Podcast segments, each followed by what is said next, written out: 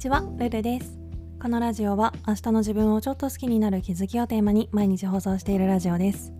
1日2回、私なりの心地よい暮らしのコツや日常での気づきをお話ししています。もしよろしければフォロー、コメントなどお待ちしております。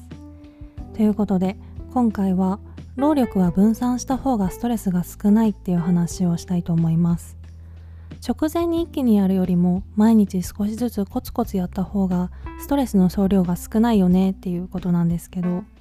私もともとすごい何でもギリギリまで溜め込むタイプでそれこそ夏休みの宿題なんて毎年最終日に泣きながら終わらせてたしテスト勉強に至っては当日の夜中12時回ってから徹夜で始めるっていうくずっぷりででも逆にそのパターンしか経験したことがなかったのでてっきり自分は一気にやる方が合ってるんだと思い込んでたんですけど社会人になって以降少しずつコツコツ派に移行してる感じがあって例えば転職する時の応募書類とか昔の私だったら確実に前日になってから慌て始めてただろうに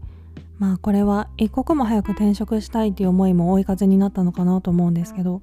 私にしては珍しく早め早めに動き出したんですよね。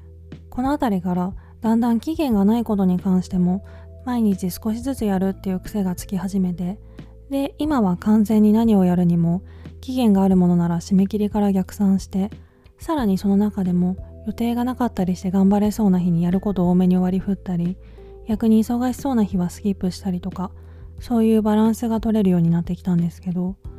どっちも経験してみて思うのはまあ当たり前ではあるけど毎日バランスよく割り振るのが一番ストレスが少ないっていうことですね。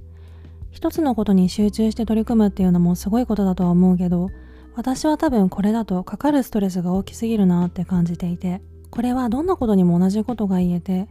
例えば毎日のことだと洗濯とかが分かりやすいかなと思うんですけど洗濯も週に1回まとめて回すと量が多くて干すのも大変だけど毎日こまめに回してたらその日に着た服とプラスアルファくらいで済むので大した負担はなくなりますよね。なんだろうイメージ的には学校の時間割みたいな感じで